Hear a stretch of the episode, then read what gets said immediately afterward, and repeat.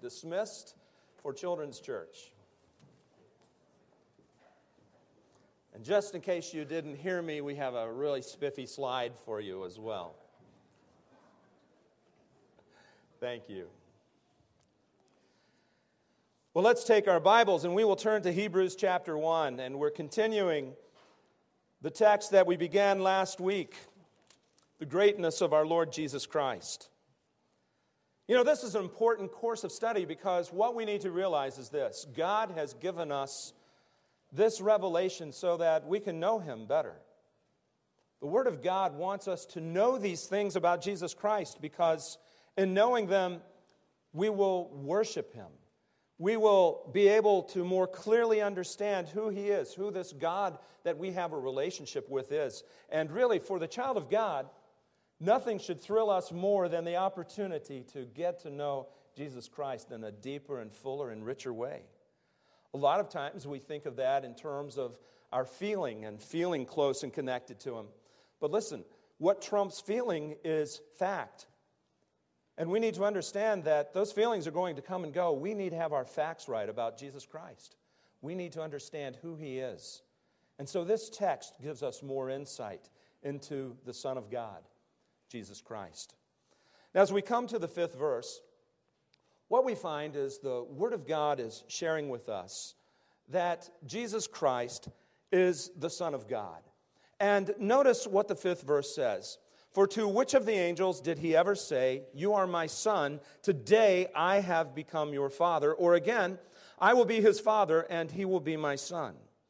The scripture is telling us that Jesus is called the Son of God, and some find this fifth verse to be a little disturbing when it says, You are my son, today I have become your father, and I will be his father, and he will be my son. Some people are confused by that because you know what it appears if we read it just in our English Bibles without thinking about context or anything else.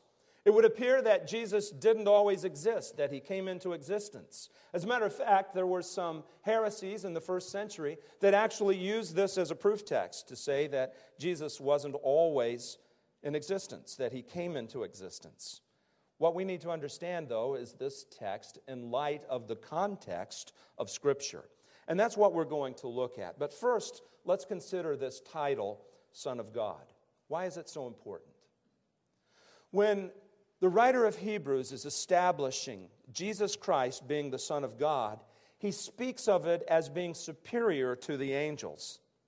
We left off in the fourth verse, which said, so he became much superior to the angels as the name he has inherited is superior to theirs. And what we find in the flow of the context is this the name that Jesus inherited is the name Son of God. And we need to understand what that name means. Son of God carries with it the idea of equality with God, the Father. We need to understand that very, very clearly. Now, to us, we hear somebody say Son of God, and we don't see that connection. But in the first century, they saw that connection very, very clearly. As a matter of fact, when Jesus claimed to be the Son of God, this is the response of the spiritual elite in the Jewish community. For this reason, the Jews tried all the harder to kill him. Not only was he breaking the Sabbath, but he was even calling God his own Father, making himself equal with God. Every time Jesus claimed to be the Son of God, in the Jewish mindset, they were saying, You're claiming equality with God. And so they took up stones to stone him because he made the claim, I am equal with the Father. So Jesus Christ, being called the Son of God, shows an equality with the Father. And we need to understand that aspect. So, why does the text then, as we look at this, quote from a psalm that says, you are my son, but then adds, Today I have become your father. There are a couple of dynamics going on here. The first dynamic is this the title son, which Christ inherited, is a term of the incarnation. And let me explain what I mean by that. Jesus Christ took upon himself the name Son when he took upon himself humanity, adding it to his deity. You see, what the scripture teaches is that prior to Christ coming to this world and accepting humanity, he existed equal with God the Father.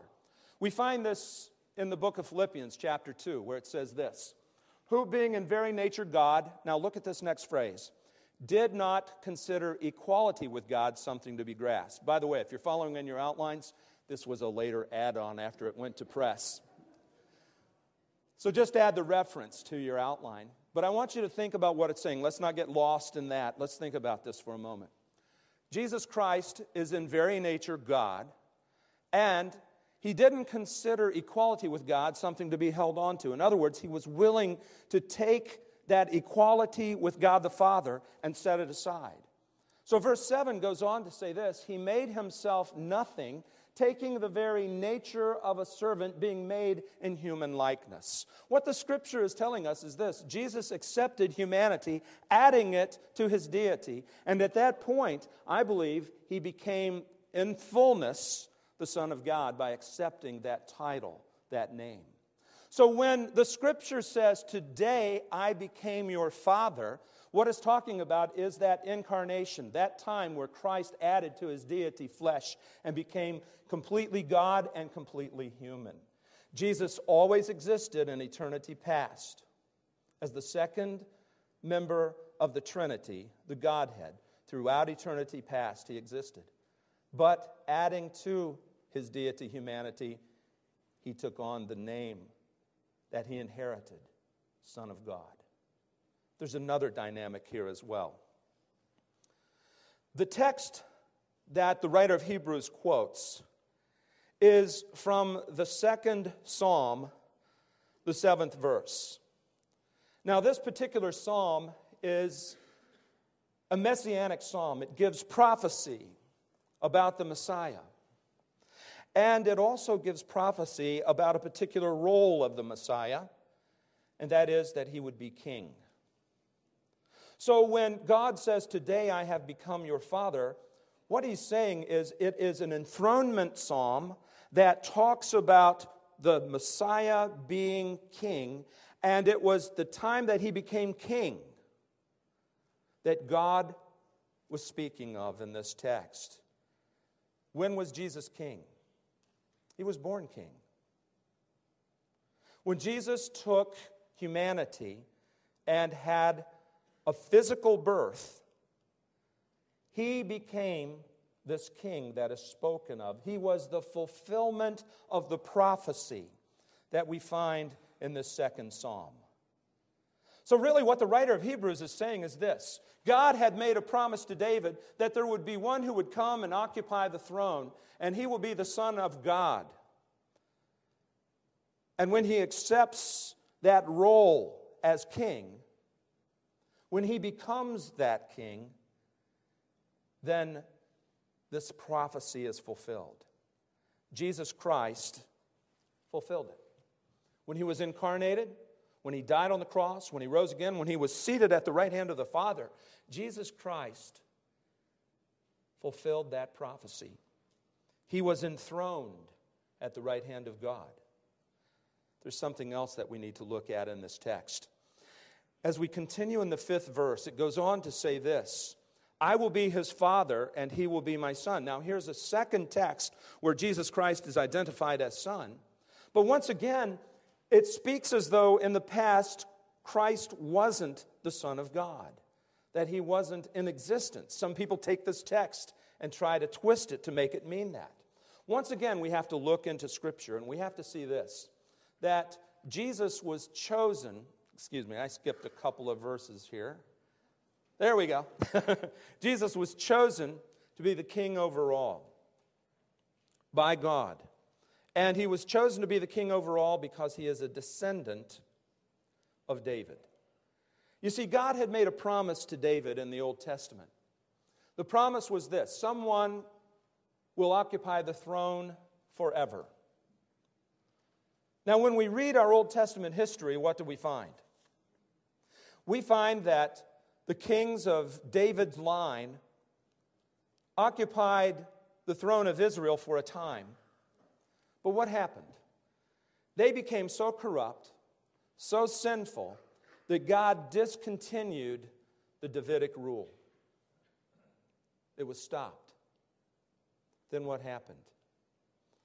The ultimate fulfillment of God's promise to David is fulfilled in Jesus Christ. The promise we find in 2 Samuel. Some of the elements that we find here will fit the Lord Jesus Christ, and some of them won't. Notice what it says He is the one who will build a house for my name, and I will establish the throne of his kingdom forever. I will be his father, and he will be my son. Now, that's the part that's being quoted in this particular text. There is the promise that God will establish the throne of David forever, that God will be his father, that he will be his son. So, what it's doing is talking about one who would fulfill this promise that was made to David. Then the text goes on, though, and it says this When he does wrong, I will punish him with the rod of men, with floggings inflicted by men. Now, wait a minute, that doesn't fit with Jesus Christ, does it? You see, what happens with prophecy very often is this there is an immediate fulfillment and then an ultimate fulfillment. The immediate fulfillment was Solomon. Solomon was going to come in and be king, but he wouldn't be king forever, would he? Talk about corruption. Talk about one who turned away from God. Solomon fits the bill thousand wives, introducing gods and foreign gods into the temple area. He definitely didn't fulfill the bill of being this spiritual deliverer, but Jesus Christ does. And that's what the writer of Hebrews is saying that Jesus Christ completely fulfills the promise that God made, specifically to David. He is showing that he is the Son of God, but he is also showing that he is the fulfillment of all the promises that God made, that there would be a ruler forever over Israel. So, this text is really sharing with us two dynamics. He is the Son of God, making him equal with God, superior to the angels. But secondarily, he is the fulfillment of all that God promised to David as far as having a human ruler to fulfill the promise that there would be someone on the throne forever. Our Lord Jesus Christ fulfills that. And we need to grasp that. We need to understand that He fulfills all of the promises of God and worship Him because of that. But then the text goes on. After the text talks about Him being the Son of God in verse 5, in verses 6 and 7, and then again in verse 14, we find that he is the sovereign Lord and creator of all of the angels. The theme that was introduced in verse 4, that Jesus Christ became superior to the angels, is really brought out as we continue in this text. In verse 6, it says this Again, when God brings his firstborn into the world, he says, Let the angels worship him. Now, I want us to pause for a moment and think about that statement. Once again, when we come to the sixth verse, some people will take the idea of firstborn and they'll look at that and they'll say, Now, see, once again, Jesus came to existence. He's firstborn. Here's what we need to understand about the term firstborn firstborn does not always mean order in birth, it can also mean position of authority. The firstborn had the lion's share of the inheritance. The firstborn received all of the inheritance that the Father would give, really. And it's a picture of what Jesus Christ did when, as the Son of God, he died on the cross, rose again, seated at the right hand of God. He received all of the inheritance that God had in mind for him. So, being the firstborn was something very interesting. The firstborn didn't wait to receive that inheritance until the father died. The firstborn was actually given responsibility and authority even while the father was still alive. He was overseeing his inheritance even before the death of the person who would be leaving it to him. And that is a picture of Jesus Christ. He oversees all that he obtained because of the death, burial, and resurrection and ascension to the right hand of God. He oversees it. We saw that last week in verses 1 through 4, didn't we? That he holds them together by the power of his word. That he superintends everything. This is what the writer of Hebrews is saying. But then he quotes the 97th Psalm when he says this Let all angels worship him. Now, When the Word of God tells the angels to worship Jesus Christ, what is it saying about the angels? That they are inferior. We can only worship one who is superior to us. So when they are commanded, when they are compelled to worship God in the person of Jesus Christ, the writer of Hebrews is saying that Jesus Christ is worthy of worship because he is God. It couldn't be clearer. Look at verses 7 and then ultimately 14. Look at what verse 7 says, and this is something else we see about him. Angels carry out whatever Christ sends them to do. In verse 7, it says this, and speaking of the angels, he says, He makes his angels winds, his servants flames of fire. Jesus Christ directs the angels. By the way, this is a quotation of the 104th Psalm. And what it's saying is this Jesus Christ has authority over the angels. Why? Because as we saw last week, he created the angels, he made the angels. So he made them winds and his servants flames of fire. In other words, he directs them, he sends them because as creator, he made them. That's the idea of that particular psalm. The superiority of Jesus Christ is crystal clear. We saw this verse last week, but it bears repeating. For by him, this is speaking of Christ, all things were created, things in heaven and on earth, visible and invisible, whether thrones or powers or rulers or authorities, all things were created by him and for him. So Christ, as the creator of the angels, directs them where they should go. As a matter of fact, flip to the 14th verse. And notice what the 14th verse says here in Hebrews chapter 1. Are not all angels ministering spirits sent to serve those who will inherit salvation? Now, this is profound when you think about it. Jesus Christ is over the angels because he inherited a superior name. But you know what is true of us? Because of who we are in Christ Jesus, and because we are in him and he is over the angels, we are over the angels with Christ, according to this passage of Scripture. They are ministering spirits that God sends to minister to us who will inherit salvation. It's a precious promise when you think about it. It's a wonderful truth. So, God is sharing with us this exalted position that Jesus Christ has. He's sharing with us that He's the Son of God. He's sharing with us that He is the sovereign Lord over the angels and even the creator of the angels. But then we come to the eighth verse. And the eighth verse is where this really gets exciting. Not that it hasn't been exciting so far as to who Jesus is, but I want you to look at what the eighth verse says. But about the Son, he says, now this is God speaking, okay? About the Son, the context of this, the He there is God. But about the Son, he says, Your throne, O God, will last forever and ever, and righteousness will be the scepter of your kingdom. Who does God address Jesus Christ as? Thank you. Very clear, isn't it? Your throne, O God, will last forever and ever. Couldn't be clearer. As a matter of fact, this particular passage is so clear in what it says about Jesus Christ being God that one of the cults, the Jehovah's Witnesses, that doesn't believe that Jesus is God, had to retranslate this particular passage. They retranslated it to, Your God is your throne forever. Now, we have an unfortunate thing called original manuscripts that totally contradicts that. This is the accurate translation Your throne, O God, will last forever and ever. It's very, very clear.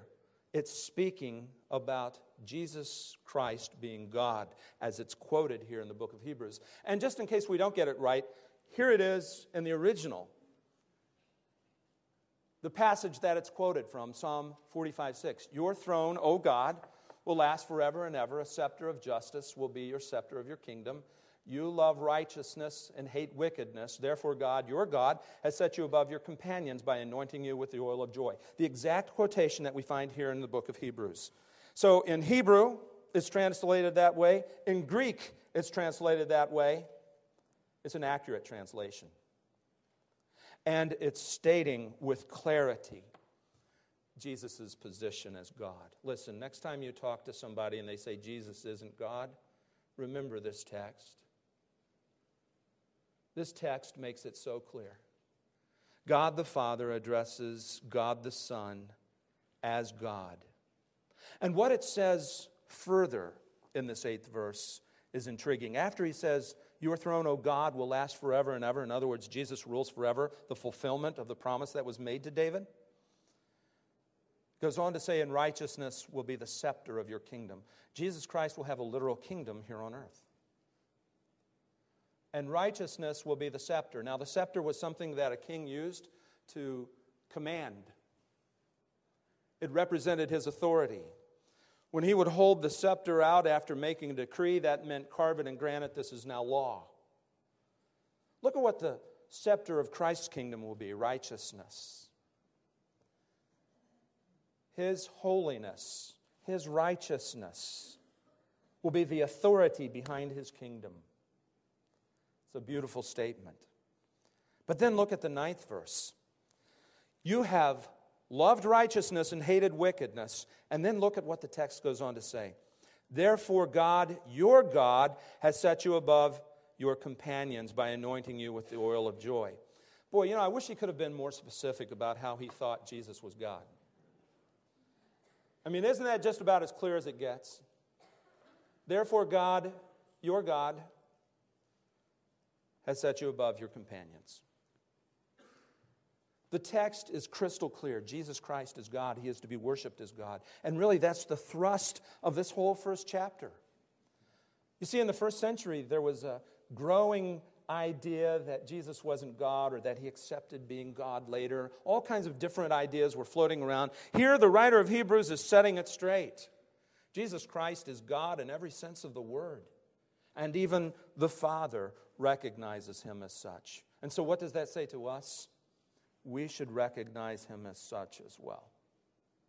If God the Father addresses him as God, sets him above his companions, anoints him with the oil of joy, then we should understand he is God, worthy of being worshiped in every sense of the word.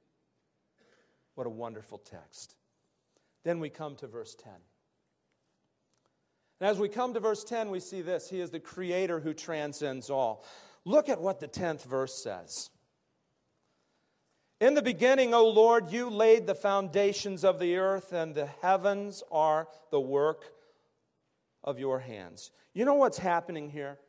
There was a rabbinical tradition in the first century that when you wanted to make a point, you would just compile scripture after scripture after scripture after scripture. And once you had given this chain of scriptures, all the person who didn't understand or disagreed with you could do was go, uh, you know, I got no response to that. So, what the writer of Hebrews is using that tradition, he's building scripture after scripture after scripture to show the superiority of Jesus Christ. And when it comes to the part where it says, In the beginning, O Lord, you laid the foundations of the earth, it's talking about God's creative power. Now, this once again is a quotation from the Old Testament and it's the 102nd Psalm. In the beginning, you laid the foundations of the earth, and the heavens are the work of your hands. They will perish, but you will remain. They will wear out like a garment, like clothing. You will change them, and they will be discarded, but you remain the same, and your years will never end. Exact quote that we find here in the book of Hebrews. And what is it saying? It's saying that Jesus transcends creation, that he was there in the beginning as God laying the very foundations of earth. Think about this word in the beginning. A couple of passages where it's used. In the beginning, God created the heavens and the earth. It speaks of the creative power of God. In the Gospel of John, in the beginning was the Word, and the Word was with God, and the Word was God.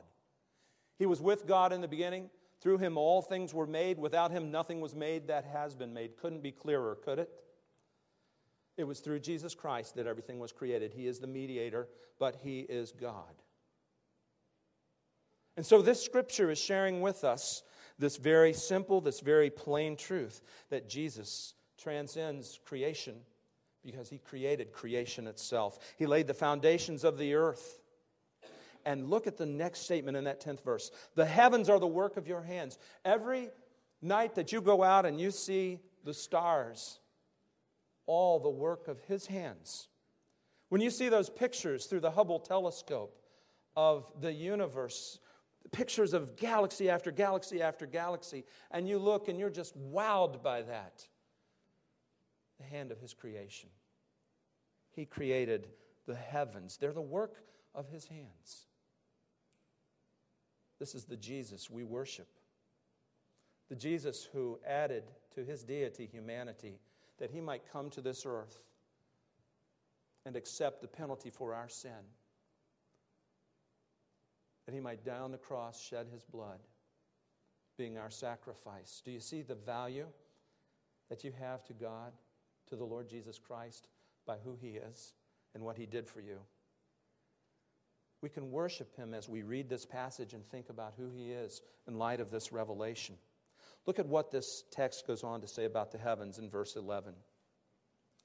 They will perish, but you remain. They will wear out like a garment. You will roll them up like a robe, like a garment, they will be changed, but you remain the same, and your years will never end. What he's saying about Jesus Christ is this all of this creation is winding down. It's amazing when you look at it. The second law of thermodynamics things tend to go from order to disorder, it's universal. Things fall apart, they don't build. And that's true of all of creation. Why? I believe it happened when sin entered creation. And the death that sin brought about brought about everything falling apart, coming to pieces and it continues, and it will wear out. But the Word of God gives us an even greater perspective.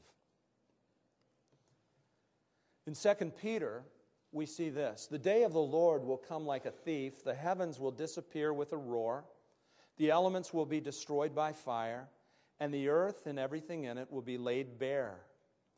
Since everything will be destroyed in this way, what kind of people ought you to be? You ought to live holy and godly lives as you look forward to the day of God and speed its coming. The day will bring about the destruction of the heavens by fire, and the elements will melt in heat. But in keeping with his promise, we are looking forward to a new heaven and a new earth, the home of righteousness. All that we see around us goes away, one remains constant. That's Jesus Christ. Now, I love the perspective that Peter gives us. If this is true, how should we view the stuff that's around us? It's all going to burn. The house I build, the car I buy, the body that I work to build, which I obviously don't.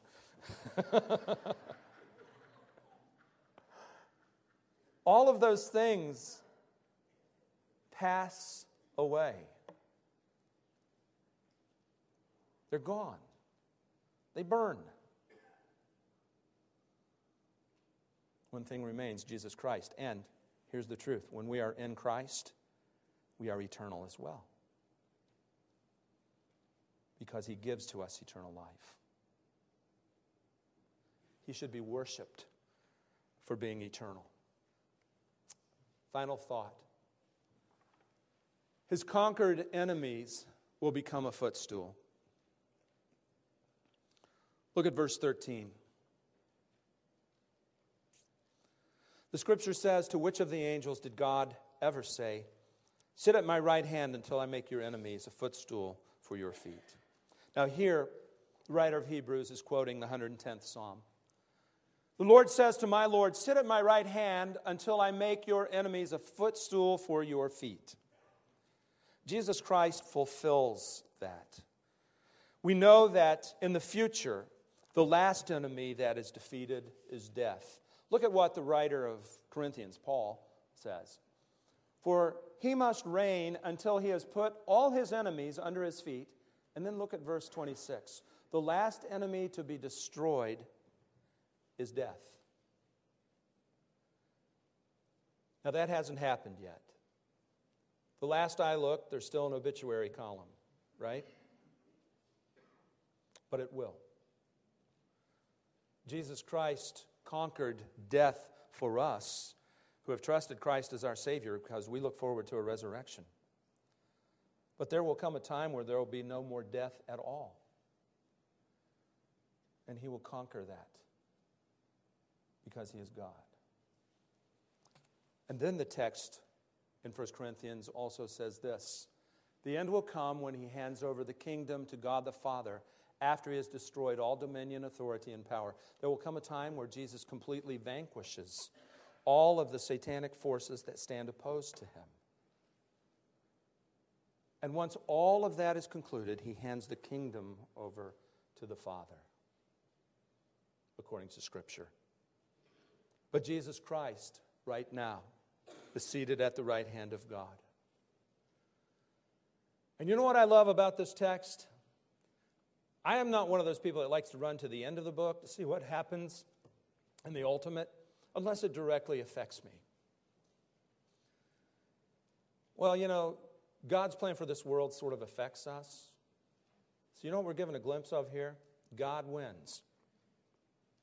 Bottom line, God wins. And here's our takeaway worship Jesus Christ. Because as God, He has conquered everything and He is seated at the right hand of God. We have a wonderful Savior worthy of our worship, worthy of our praise. And let me share this with you. If you have never trusted Jesus Christ as your Savior, you have no idea what you're missing. He offers you forgiveness of sin, the opportunity to know Him and enter into a wonderful relationship with the Father through Him. He is God who set aside the ability to function as God, to take humanity upon himself and live among us that he might die to pay for our sins. That sacrifice has infinite worth. And you know what that says to me? If Jesus Christ is God and man, when he died on the cross, he can more than pay for my sins and all of your sins because he is the God man. Here's the thing take away the deity of Jesus Christ and you just have a man who sacrificed himself for others.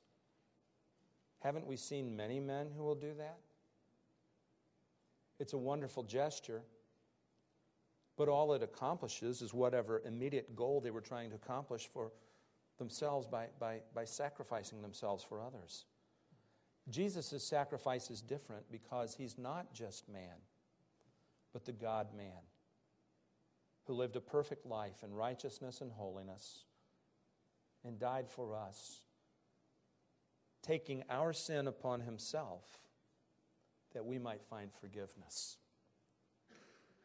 And the wonder of this is that we can have a personal relationship with him by placing our faith in him, trusting that his sacrifice on the cross was enough, and turning our lives over to him to be our Lord and our Savior.